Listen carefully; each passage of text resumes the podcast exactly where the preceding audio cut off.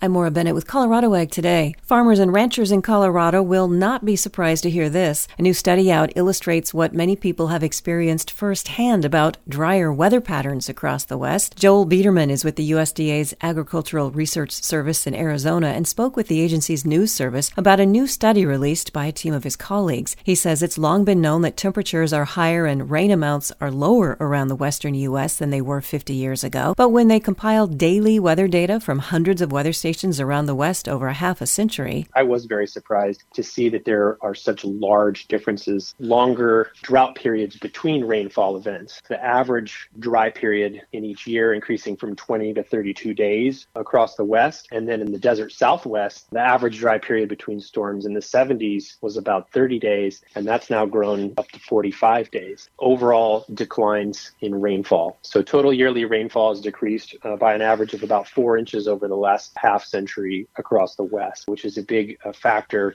underlying the, the frequency and severity of wildfires. Not to mention stressing the health of Western forage and crop plants, the USDA says a separate study is underway to look at that aspect of a drier West, and still another study is planned to investigate changes across the eastern U.S. This is Maura Bennett with the Ag Information Network of the West. For more ag news and comments, please visit aginfo.com net.